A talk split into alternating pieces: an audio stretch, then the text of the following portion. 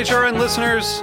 As we celebrate our 15th year, we are deepening our commitment to giving voice to the next generation of food systems storytellers, and we need your help.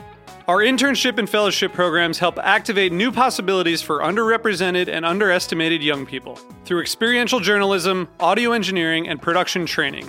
Through these unique programs, HRN helps food equity stewards build essential workforce readiness skills that expand their potential and foster economic mobility. Please consider supporting these critical programs. And with a minimum donation, you can be entered to win a dinner for two at an amazing restaurant in one of eight cities and tickets to a concert at a great venue in one of those cities. We have incredible partners across the country who have donated, as they also share our passion for helping to educate the next generation of food systems storytellers. Check out heritageradionetwork.org slash 15 to donate and enter to win today. That's heritageradionetwork.org slash 15 to donate and enter to win today. And make sure you donate before March 31st. Thank you.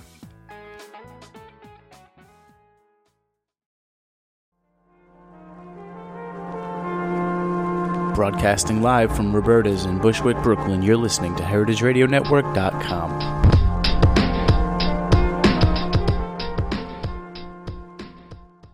I'm Dan Glickberg from Fairway Market with another helpful Thanksgiving tip. When selecting your turkey, the vacuum sealed package should be wrapped tightly around the bird. If it's not, look for another turkey. You can find more of our tips at fairwaymarket.com.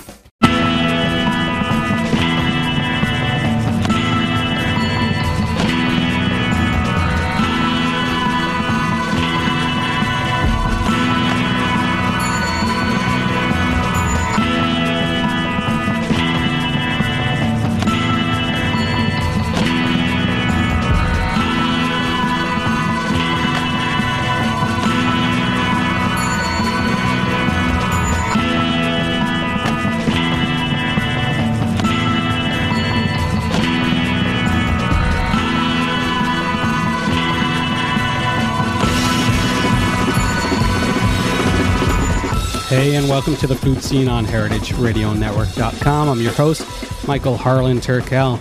Here today is kind of like uh, in Karate Kid when Daniel first meets Mr. Miyagi. We have.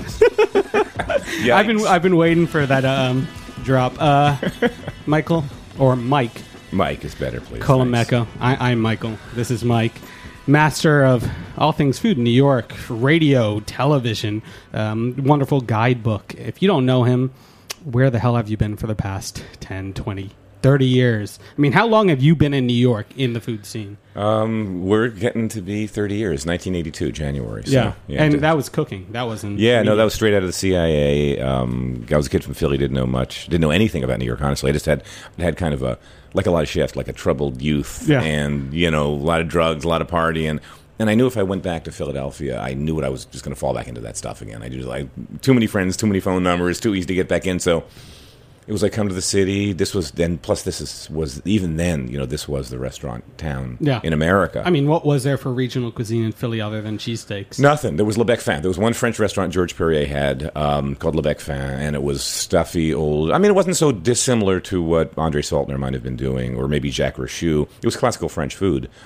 One or two other chefs, and then like cheesesteaks and red tablecloth Yeah, Italian stuff. yeah. There was nothing. I mean, Philly was an old Quaker town that kind of seven, eight o'clock at night. The town was quiet. Yeah. Even to this day, it's still a quiet town. Yeah, but I mean, you had people like Alfred Portale. Didn't he go to Le Bec Fin and then come to New York?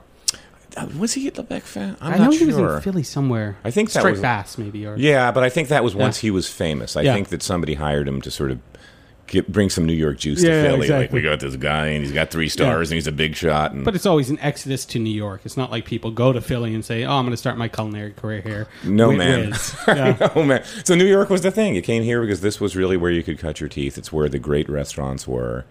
Um, I had a little sublet apartment down on Greenwich Street in one of those Mitchell-Lama buildings, 310 Greenwich. And I remember I had student loans. My rent was 500 bucks a month, and uh, I was on the waiting list at the Four Seasons restaurant, which is you know classic, great old uh, New York. You know, Joe Baum comes out of that. Uh, that lineage, and the chef was a guy named Seppi Renggli, a really brilliant Swiss guy. And I got on the waiting list and took a job downtown at the Vista Hotel. Told him I'd, I'd leave the minute Seppi called me. I give him two weeks' notice, and he did. And that's where I started, you know, working at the Four Seasons. And it was great. I mean, I had a great, great run. But I remember, I mean, it's funny you remember things. I remember starting there, working six days a week, having to figure out how to do my budget, and my first check was $187 take home.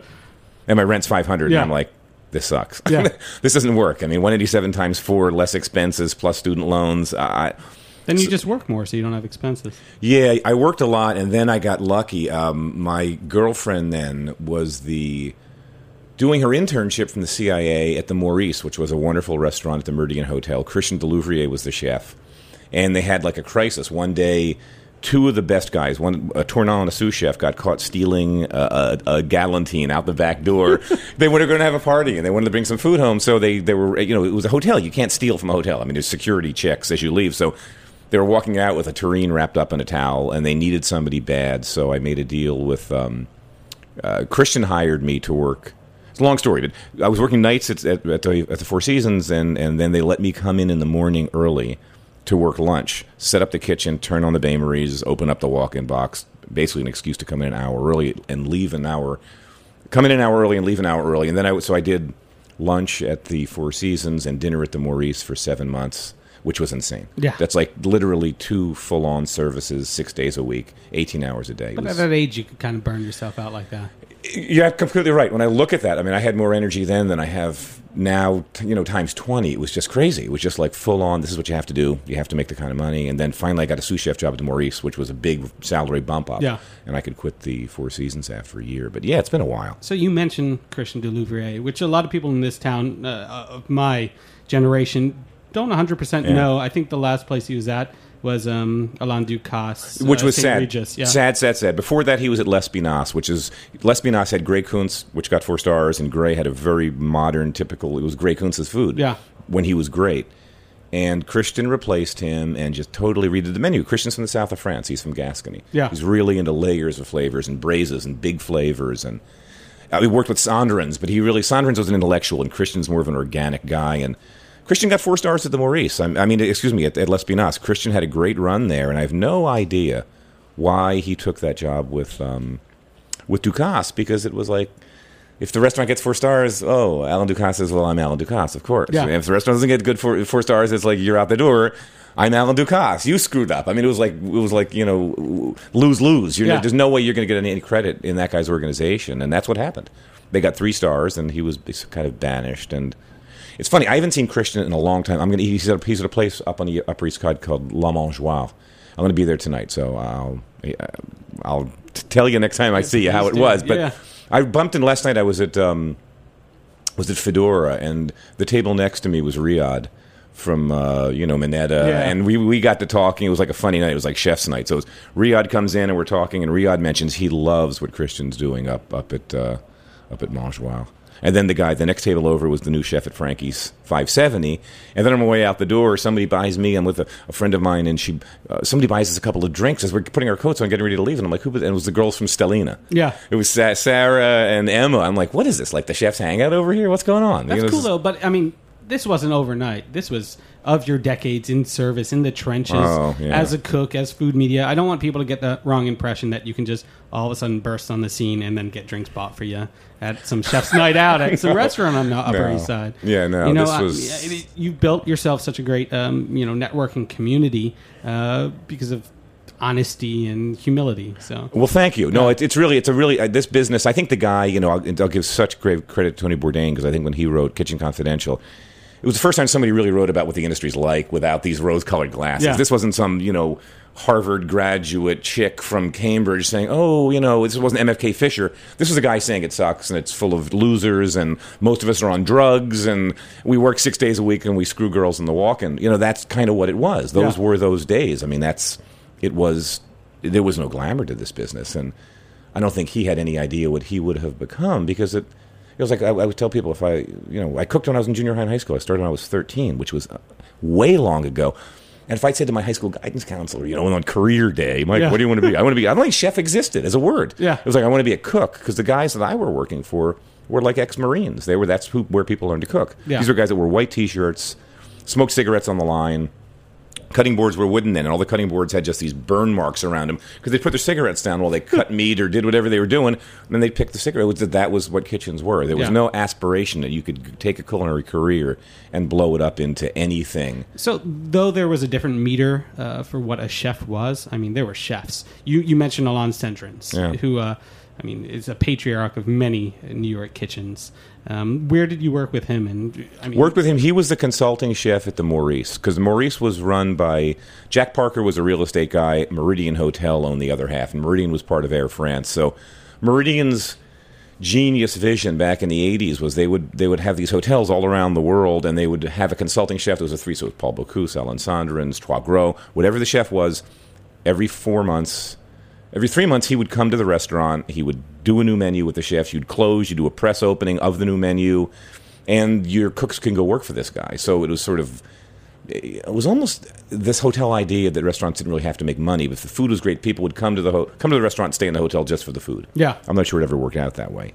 Uh, but so Senderens worked at well, he was our consultant chef, and luckily he really liked me, and I got to work with him in New York and uh, in Paris at Archestrate. And yeah, there's a lot. I mean, it was a different. The world was just much smaller back then. It was just New York was a much different scene most every New York chef of my generation went to Europe to train because there was no paradigm. I mean, once you worked for Andre Soltner, once you worked for Jack Rachou, once you worked for Fessaguet, you kind of had to go to France to really see what was going on because the difference between New York in the 80s and France was day and night. Yeah. They were just doing such better food than we were.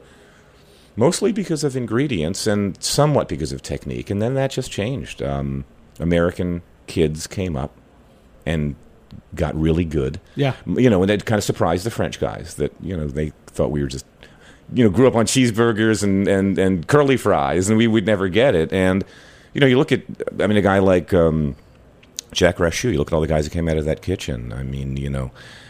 A whole generation from Charlie Palmer and Frankie Crispo, a whole generation of American cooks, New York big name cooks. They're now in their fifties, worked with Jack Rachou, and then as they came up, you know, you began to be able to, and, and the ingredients got better here. You really began to see this paradigm shift, and I think now there's so much talent in this country, and the ingredients here is good or better than Europe, which is um, an amazing thing to see. Yeah. because it just wasn't that way. Well, I mean, it's probably partially through subsidization, but at the same time, uh, everything was imported, um, and it wasn't because it was here. It just wasn't looked. It was cheaper actually to get it. you Yeah, know, and we didn't have it. Was still, I mean, in the '80s, we would get if you had a good French restaurant or a good whatever restaurant, you were getting deliveries from the Rungis Market twice a week from JFK. Yeah. and they- they came on like Tuesdays and Fridays, and it was catch as catch can. Because there wasn't this networking. I mean, you have to give. I'll give you know credit to guys like Bouley and some of these guys who early on said, "Let me find farmers local. Let me find farmers in Connecticut, upstate New York, Jersey. They can grow stuff for me." Yeah. And then then you had this whole organic thing going where there was uh, suddenly a distribution channel between farmers and restaurants that in America it was trucks. Yeah. You know, it was Driscoll strawberries from California. It was out of season asparagus 12 months out of the year from wherever. Well, at a point, you worked as a food importer. Yeah, Um, yeah. And I'd like to actually talk about Rungis in Paris because I got lucky enough to stop by there um, Yeah. with Pascal Barbot from L'Astrance. He's one of few chefs that actually go out to, and it is an airport. It's right next to Mm-hmm. Orly now, um, and it's airplane hangars. And there's one viands, all just whole beef, and one just all greens, one just all wild foraged mushrooms, and it's just absurd, but it's all in one place. So you didn't have to go through that networking, visit small farms, gain relationships. Yeah, it, took- it made it for the for the Parisian chefs. It it became you went at night. So if you went, you probably went at three in the morning because it was, it was closed by six or six. I don't know. I screwed up my days, and um, I actually was out drinking that night, and I went, "Oh shit! Uh, I have to go meet Pascal Barbot." They're like, "Who's that?" I'm like, oh, "He's like a three, four star chef. I'm not sure, but I'm drunk right now, and I got to go meet this guy." And Yeah, well, it would have been because I mean, you went to Rungis. Rungis Market at six o'clock was closed. Yeah. So you went overnight. it was like 3 a.m. I think. Yeah, that's when it was. That one was full on, and they had a fish market, a produce market, a meat market, and as you said, foraged mushrooms. But France also had this tradition, like Italy. I mean, France also had these great three star restaurants in the middle of nowhere. You know, you had Marc Meneau in in in, in uh, at L'Espérance in Vézelay. You had uh, Troisgros out in the middle of in, in Roanne, which is an industrial city. Georges Blanc was in Vonnas. But those guys would have farmers coming to their back doors. I mean, you'd literally have the guy knock on the door with Yeah. like twigs in his hair, holding a, a, a you know a, a, a big box of just picked chanterelles or morels. So the French and the Italians sort of understood this whole. I mean, locavore for them is like, duh, like what, what, what? There was no option B. Yeah. That's how we live. In America, you know, we just we were into distribution. America is a different, you know, it's a different food culture. So w- the ingredients now, honestly, some of these ingredients d- didn't exist in this country, um, and some of them are just a result of great networking now, where they've created this tie between farmers and kitchens that didn't exist a generation ago. Well, you worked at Tavern on the Green, Windows on the World. I mean, uh, legendary restaurants. Were they uh, locavores? No, you couldn't be. A tavern was. Um, I mean, I, I was kind of proud when we were at Tavern. Tavern had been Warner Leroy was this impresario. You know, no one remembers who he was these days. But Maxwell Drew worked for Warner, so Drew. In fact, the bar at Tribeca Grills, the old bar from Maxwell's Plum, Oh, yeah. Drew bought it at auction. Um, you know, Warner was this guy. He was larger than life. His father did uh, uh, The Wizard of Oz. He came out of Hollywood in that tradition. And he'd always had Europeans, Germans, and Swiss that were French running his kitchen. And in 1984, 85, he hired an American kid who was a chef de cuisine at Lutece, because Warner at Lutece said, Andre, I want to do better food at Tavern. What can I do? And Landry said, hire one of my guys. So it's um, a guy named Stefan Kopp, who's still a friend of mine was hired at the age of you know 31 to be the chef at Tavern, and the first thing Stefan did was hire all Americans underneath him. So he had a night chef, a day chef, an executive sous chef. Uh, with Frankie Crispo, was Greg Godin, was a bunch of guys that are still out there now. And I was one of them. And we were this American team, and Warner also rebuilt the kitchen for us. So he spent like a million bucks on what we wanted to make that kitchen work. Um, you know, new tile floors, new stock pots, a whole new brigade. We weren't doing anything ahead of time. Everything was done to order. It was a challenge, Yeah. but it was still at the end of the day what you find when you when you work volume is it's a killer. Yeah. there's like it suddenly it becomes lowest common denominator food. There's a really, I mean, tavern on a busy night did 17, 1800 covers. Um, on weekends you did a thousand brunch in an hour you turned the kitchen and then you did 1700 covers on saturday night week on, on the holidays it'd be like 4000 it was and there's a point when you just can't make great food at those kind of numbers there's like diminished returns with volume Yeah. No, it's funny reading a lot of New York Times reviews and other restaurant uh, pieces on boutique restaurant or 40 seaters. And, you know, when execution isn't there, and then hearing of guys having worked in restaurants where it's thousands upon thousands of covers. Well, thousands is hard. I mean, I'd say the balance. I mean, if you look at like per se on a busy night, like if you look at the great restaurants in New York today, what's per se going to do on a busy night? 100, 105. I mean, uh, Bernardin's not going to do too much more, and that's a really well-oiled machine, right? It's been four stars forever with just two chefs. I mean, Daniel's probably the guy that does the most volume that looks like bespoke food because he's just got a great kitchen, a great brigade. It's a physically beautiful kitchen, but yeah, volume's tough. I mean, look, I mean, Dave Chang's everybody loves David, and I'm not. I mean, I told David this. I mean, I've had more mediocre meals at Ssäm Bar than I can count. I've had great meals, and I've had meals a week later that were just what's that. But Momofuku's great. Why? It's got 20 seats. Yeah. I mean, it's kind of easier to control, and, and that's how it used to be in the French, you know, three star Michelin's. Was it was they was one they would turn the table once a night if they did that. So if you had sixty seats or fifty seats, you did forty or fifty covers. Well, that was so awesome about going to Rungis with Pascal Barbot is we get back to the restaurant, he unloads everything, and um, he's like, "Okay, see you later," and I'm like, "Oh yeah, yeah, I'll, I'll see you." I'm like, "So how long does it take to get a reservation here?" He's like, mm, three, four months." yeah, because it was 24 seats and one and a half turn.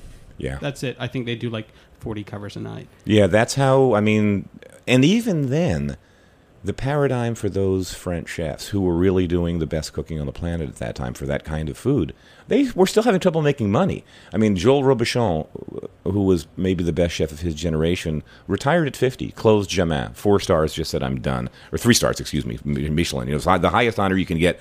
He'd had three stars forever, just said, this is so hard to make money. You don't. And I understand why, having been in those kitchens. Senderens' closed Lucas Carton, 17 years at three stars, and just said, it's like walking a tightrope every year. It's too hard. It's not profitable. It's too much stress. I'd rather have fun and have a great two star restaurant and sleep at night and, and, and you know not have to worry about my food cost being fifty percent. Uh, and that's still a struggle. I mean, that's still something chefs struggle with all the time. Is you know, it- it is a business at the end of the day. You know, it's you wonder why restaurants go out of business, why some of them fail, some of them don't, why you eat some of the stuff you do. It's you got to make money, and that's sort of the weird.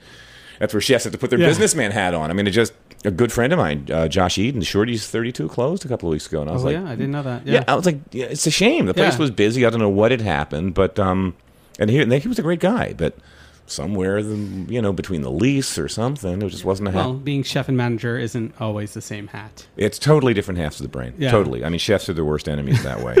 Well, we're going to take a quick break and maybe talk about when French technique became American food and how you made your shift out of the kitchen, but not away from the restaurant into food media. You've been listening to the food scene on heritageradionetwork.com. We'll be right back.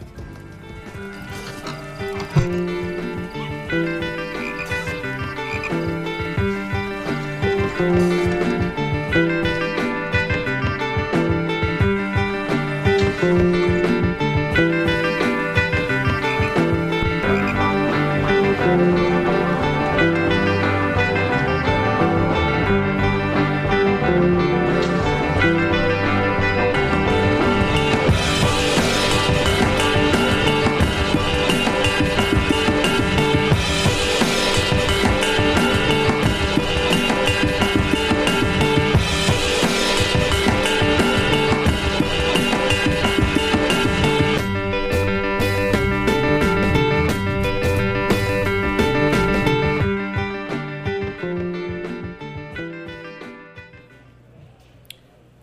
welcome back to the food scene on heritageradionetwork.com. I'm your host, Michael Harlan Turkel, here with Mike Colameco, guru of the food scene prior to this show even existing.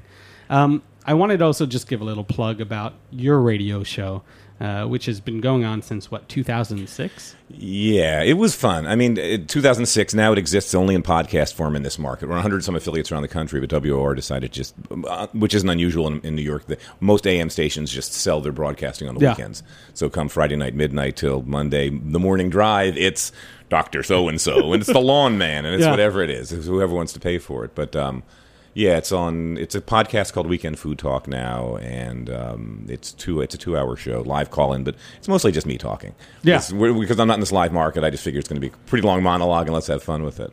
Um, it was a fun. It was a fun show to do live when I did it, but it also became kind of it, OR was just a funny place to be. Yeah. politically, it became a strange station. Well, I mean, it was also a really cool path of people that you followed. Arthur Schwartz, and then I didn't know you mentioned both Rocco DiSpirito Yeah. and then Tyler Florence, and then you. Yeah, it was Arthur. Really was a guy that, that made the brand. He he had that show for nine or ten years.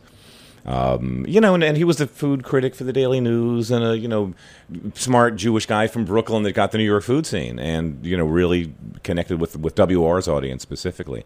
And then when when he crashed and burned, they picked up Rocco, and you know that was one of Rocco's many steps along the way. And then Tyler, which was curious because I mean Tyler's a, it's a cool guy, but he doesn't know New York at all, so.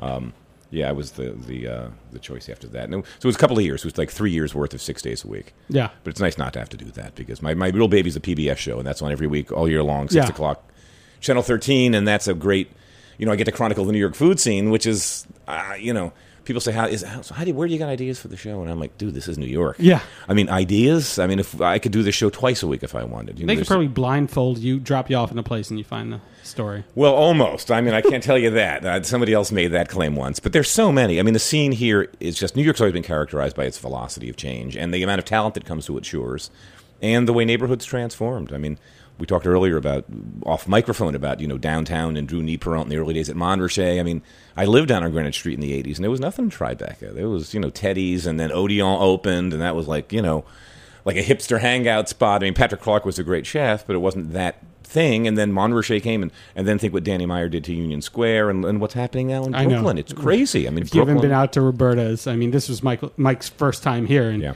um, It's amazing. I mean, I just Brooklyn's on fire. There's just so much talent that's just percolated. Where you know Manhattan can only absorb so much, and the fringe neighborhoods of Manhattan now have become Brooklyn. You know, Yeah. it's just a matter of finding a good lease. I, re- I remember um, when when um, Smith Street first first got going, talking to Alan Harding, who opened up his first restaurant. It was really the beginning of the Smith Street Renaissance, and he said I was looking downtown in Manhattan, and I was looking at the rents, and I was like, man, you got to sell a lot of chicken to pay that.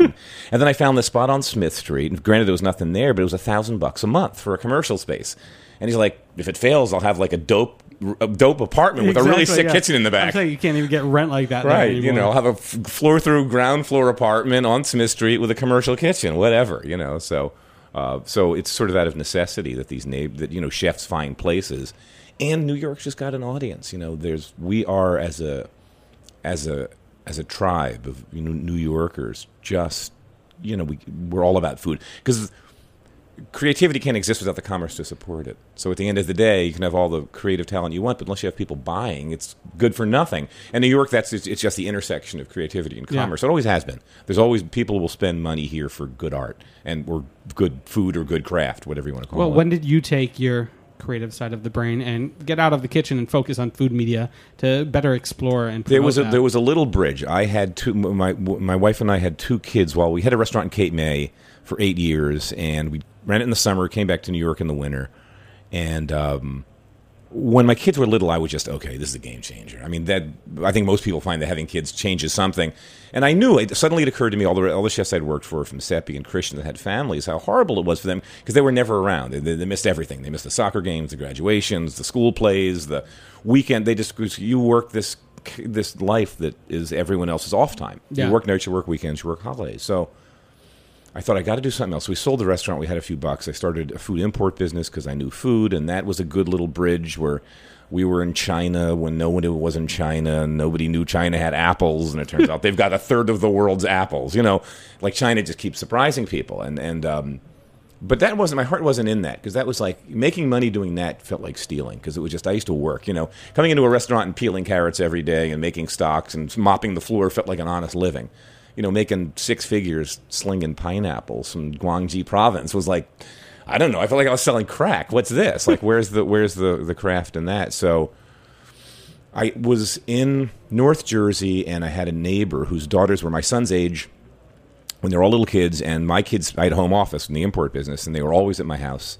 My kids would come off the bus with his kids, and they would always come to my house and play. So he'd come over for dinner a lot, and he's he was a photographer, shooter for NJN. And Kirk Soar said, "Mike, we should do a food show." It was like 1998 and 99, and nobody was doing anything I liked then. You know, it was all the same stuff. It was like, "Hey, my name's Mike. Let's make lasagna." You Yeah. know, who wants to do that? Oh, what was that pastor that was on PBS? Uh, they, they were. I, I sometimes I wake up in the middle of the night. I'm like, was I really watching this weird food show back when I was younger? Really, a Yeah, pastor? Yeah. I don't remember that one, but Kirk wanted to do a show, and I said, "Okay, let's." I, I'm I'm an ex chef, and I have access to kitchens. Let's do a show nobody's doing, a real documentary style, on location, in the field show. Camera goes up on your shoulder, news cam style. We put lavs on people. We get a stick mic, and we spend a day in kitchens. And we, we, we shot a demo. We went to the Food Network, and it was 99, and they weren't doing anything like that. Yeah. I mean, to me, they're still like a great waste of bandwidth for what they do. I mean, most of the TV Food Network stuff's just flat out garbage. Um, but but um, you know, this wasn't for them. Everything they were doing then was in studio. It was Emeril. It was all that other stuff. They were doing nothing documentary style.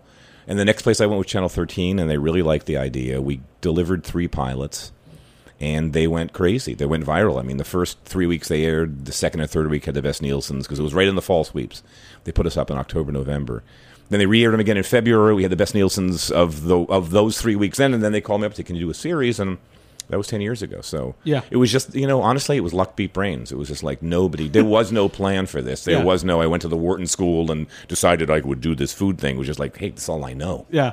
I mean, when you made that crossover too, um, were there specific kitchens like, oh, I'm gonna go and spend time in that kitchen and show Yeah, people? I did. What I- was your first episode? I'll tell you. Yeah. No, it's funny because I really wanted to. I mean, I think that the strength of New York is not just that we have the great, great restaurants, but we have this great diversity too. And you can eat anything from anywhere, forty-five minutes from from Grand Central. I mean, you know, in terms of ethnic, in terms of price. So, the first three shows were three three New York delis. We did Second Avenue, Katz's, and Carnegie. We did a show on Harlem where I went up to. Um, Charles Southern, who was on 8th Avenue up in the 140s. We did a restaurant. Oh, oh, what's the cat's name? He's out of business now. Copeland's man. Copeland. He was a great story. Mr. Copeland had a restaurant on the west side of Harlem for 30 or 40 years. And we did a story on uh, Wells' famous chicken. Now, two of these, actually, all three of these restaurants are closed. But I was so happy to have done it because Wells' famous is where chicken and waffles was actually invented. It wasn't the place in, in, in L.A., it was Wells' famous in New York City. And we got the story from Mrs. Wells, who told her told, told us about how his husband came up and blah, blah, blah. And the third one was just a funny mishmash because we, we didn't have any money. So Ryland Inn was in New Jersey. There's a great diner called the Summit Diner. So we did like a dinner at the Ryland Inn, breakfast at the Summit Diner, and a Korean place in Midtown uh, called Gamyeok that's still there. That Gamyeok, you know, Salong Town. Yeah. So it was sort of I so I, we didn't know what to do. I mean, we didn't have any money. We had shot this B roll, and we had these three shows. And I said, we'll just call it like the day in the life of a Jersey commuter. Yeah. Like you wake, you wake up and you have breakfast at the Summit Diner, you have lunch at Salong Town, and then you have dinner, and we'll just cr- and I'll, we'll cover it with voiceovers. I mean, it was whatever. It was necessity.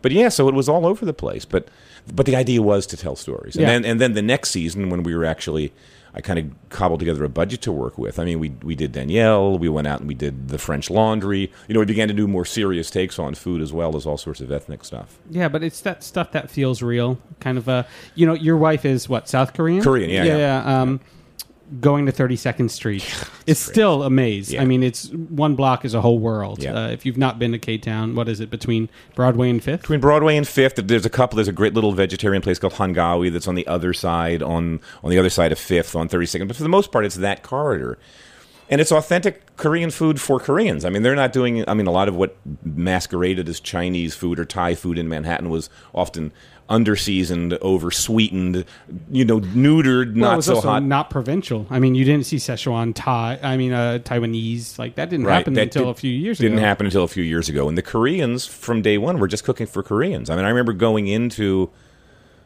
good Korean restaurants on 32nd Street, and they would they wouldn't seat you. They'd give you a menu, and you'd read the menu, and they'd say, "Okay." Do you think you want to eat here? Because they were really tired of, of white people coming in, sitting down, getting a glass of water, messing up the table, and then asking, you know, in some specific restaurant, asking if they did, you know, short ribs. No, we don't have short ribs. You know, this is seolleongtang. Yeah. This is what we do. We do pajun, we do seolleongtang, we do the raw oysters with the thing, and no, we're not going to make you a noodle stir fry. And and so, as defense, they just say, here's the menu. If you don't like it, don't even bother us. Yeah. Uh, because we got more business we can shake a stick at. So. Um, yeah, because the Korean scene still in Midtown is great, and and the Korean scene in, in Flushing is great too, and North Jersey. Yeah. I mean Fort Lee's got it crazy because that's that's where the that's where the Korean expat community lives. Yeah. I mean after L.A., New York has the biggest Korean community in the country. What other big ethnic communities other than like Chinatown are still inherent in New York? Well, I mean, you know what? We, we were out in Queens last year, and in Corona, there's this big Mexican community now. I mean, I asked a guy from Nixtamal, why are you in, well, why Corona? You know, when you think of Corona, you think, you know, back a generation, and because that's, for some reason, that's, a, that's, Mexicans were late arriving to New York, that's where they settled. Um, there's a big Filipino community out there. Of course, I think many, like, you know, you talk to foodies all the time probably the best Chinese food in the city now is out in Flushing and some of those food malls and those food courts and some of those restaurants. So it's pretty remarkable. I mean, we pretty much have everything. Um, we don't have anything Danish yet, though, do we? Right? We were talking about that off microphone Oh, before. Danish? It's, Um, yeah, because and because what yeah. Marcus did at Aquavit wasn't really Swedish food either. It was sort of Swedish food through Marcus's prism. Yeah, that's so true. I mean, I, Scandinavian being such a hot and hot cuisine at the moment. Yeah, with I don't know if there are more traditional. I mean, uh, Vandaag down in the East Village is Yeah. Dutch inspired, but um, I don't know if there's any you know hard hidden Dutch restaurants. No, there isn't. That's always. I mean, that's always been funny because I think there's there's Senegalese. I mean, there's African communities up in Harlem, and and I mean, we have kind of you know Peruvian. You could sort of find anything from anywhere, but it's funny. The northern tribes, the northern European tribes, just don't get served, and who knows why? Maybe they're just they eat, they eat at home. I don't know what it is. Yeah. Who knows what that what the There are answer to that of one is, Danishes in New York, but or something. yeah, or whatever. Whatever passes, right. bastardization of that right, uh, pastry right. is. overproofed and undercooked with a lot of sugar in it. But you know, throughout the years eating in New York, um, are there still go tos? Are there still stalwarts of you know an older era that have not changed their quality and concept that you go back to? Yeah, you know, it's there are, and and it's I think in like different genres. I mean, Keen's has gotten a lot of love lately because people finally discovered it. But I've always, you know, I believe it, I've always liked Ben Benson. I thought Ben Benson is Yeah. this cool guy, man. He goes back to the to the early days of Alan Stillman's Empire when they were running places called Thursdays and Fridays, which became TGI Fridays. Yeah. but they had a club called they had a bar, restaurant called Fridays, and they opened Thursdays and Wednesdays. And Ben Benson's is like a classic American chop house, and a, a young guy doing that same kind of thing was Michael Lomonaco and Porterhouse. It's kind of like new generation of Yeah. Ben Benson's, where you could be a foodie and love it. You could bring your uncle from Ohio that just eats meat and potatoes, and they'll love it. Um, I, I've always loved that place, and there, there's still you know a couple of places in Chinatown. I mean, I still think the Peking Duck House has great Peking duck. Hop Kee across the street's a dump, but I still love you know the black bean sauce with the little snails. I mean, there's still these places you go to, and and I don't. I mean, one of the great mysteries to me is why the deli scene kind of dried up in New York. You know, two million plus Jews living in New York City, and what are we left with? Katz's and Carnegie, and this sort of Second Avenue. Yeah, I mean, there's a slight rise in Ashkenazi, but you can't really dress it up. Sephardic has a lot more Yeah. flavor and spice, but um, you know, talking about stews and uh, old European, almost like cooking, things. That's yeah, yeah. I think of that dish. I love Yeah. that dish, and that when when when Abe. When Second Avenue closed, the original Second Avenue, that was all that stuff on the menu was just gone. Yeah. You know, all those really rich, gnarly, you know, barley and knuckles and pieces of meat. Dishes you just eat and you wouldn't have to eat for three days Yeah, again. well, everything that took a while to cook. yeah, all the So I feel like you know they flipped everything. Oh, Yeah. this takes you know twenty minutes to make. There wasn't that same kind of heart and soul and um, you know long time in care. That was grandmother. That was Eastern European grandmom cooking. I mean, so and that's why I'm so glad to see like Russ and Daughters. They own the buildings. They're not going to go anywhere. Yeah. So- or Barney Greengrass. You know, these vestiges of what had been this old Jewish tradition where they were all over. Even when I came to New York, there were so many delis and so many more of those restaurants around. But um, I. I don't want to watch nostalgic about the old New York because I think what's what, what's great is the new thing. The, Yeah. the, the the changes. I mean, we're sitting out here at Roberta's, and we just Sifton and wrote that review a couple of months ago. That I, I don't think the chef could have penned a better review for himself. I mean, it really describes sort of the what this place is. It, it's a one star restaurant if you want to come here and just do nothing but eat pizza. It's a three star restaurant if you sign up for the tasting menu. It's a solid two star and everything in between. And you know what? What is? Where are we? Bushwick? What is this neighborhood, man? I, a Williamsburg br- borders. Yeah, Williamsburg, Bushwick. It's it's out there. It's its own place. It's autonomous. It's Roberta's world now. Yeah, it seems Yeah. to be Planet Roberta, and and you know, I mean, Williamsburg's kind of got its thing going on, and there's great pizza. I mean, all of this stuff. Look, when I started in this city, you couldn't get good bread. You could literally, you couldn't get it. The bread got to the bre- bakers worked at night. They delivered it in these big brown bags at six in the morning. So they just steam and It would, yeah. By dinner, it was stale. Yeah. So, and then, so the idea now that we've got you know Balthazar and Sullivan Street and Tomcat, I mean, it's crazy, and, and butter to put on that. That's real butter. I mean, you guys have a future. I say you guys because you're 31. I mean, the future for for young foodies in this country is just remarkable because the paradigm's so swung to the point where I, I, I think I don't think I can tell you that all my old French chefs like Daniel, like Delouvrier, like whomever, they'll admit now that the best ingredients are in America, better than in France, and the technique here is as good. So it's full on. It's it's our it's our time now. yeah. we could leave it at that. I think that's the Goonies, right?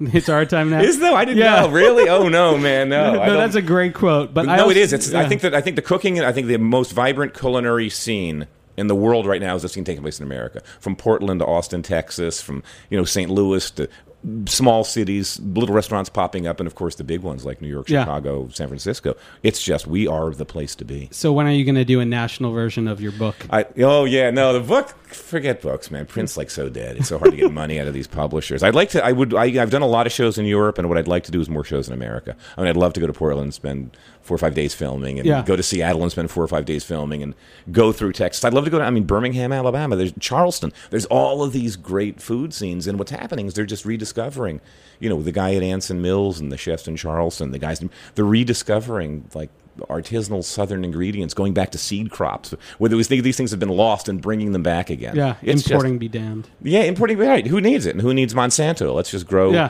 grits the way they were supposed to be grown from the kind of corn. And where'd they find that corn? Moonshiners. Yeah, Because they weren't using Monsanto stuff. I mean, it's just this country's just got a food scene now that you kids are lucky. yeah. Well, we're lucky to have had you kind of blaze that path. I'm not going yet. yeah. No, I mean, but uh, have you there actually to, you know, help guide Thanks, us, man. and you know, you really did blaze a trail for people like me and other people in food media that came out of the kitchen uh, slightly apprehensive to uh, arrive in this world, which can be jaded and slanted and Is know, is jaded Yeah, and is yeah, slanted, and often rewards mediocrity over over you know over merit. Yeah. But that's I mean, keep up the great work and thanks for the compliment, much appreciated. No problem. We'll have you back on. you Hey, take the L train. Now Yeah, I know my stop. Exactly. Excellent. Mike Colameco, thanks for being on the Food Seen. I'm your host, Michael Harlan Turkel, and hope to have you back here next Tuesday at 3. We'll, Cheers. we'll do it, man. Thanks. See you later,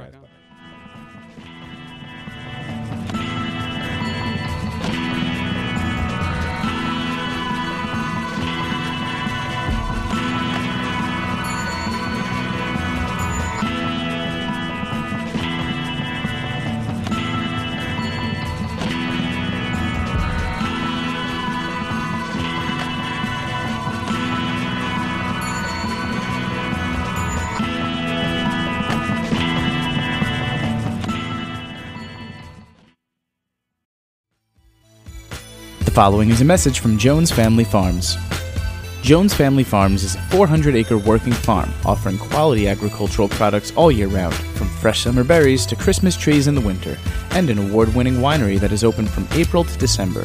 The reach of the Jones Family Farms is hard to capture, from their advocacy work through the Working Lands Alliance to ongoing classes in the Harvest Kitchen. Jones Family Farms is as passionate about education as it is about farming. Whether you're picking fresh strawberries or exploring local wines,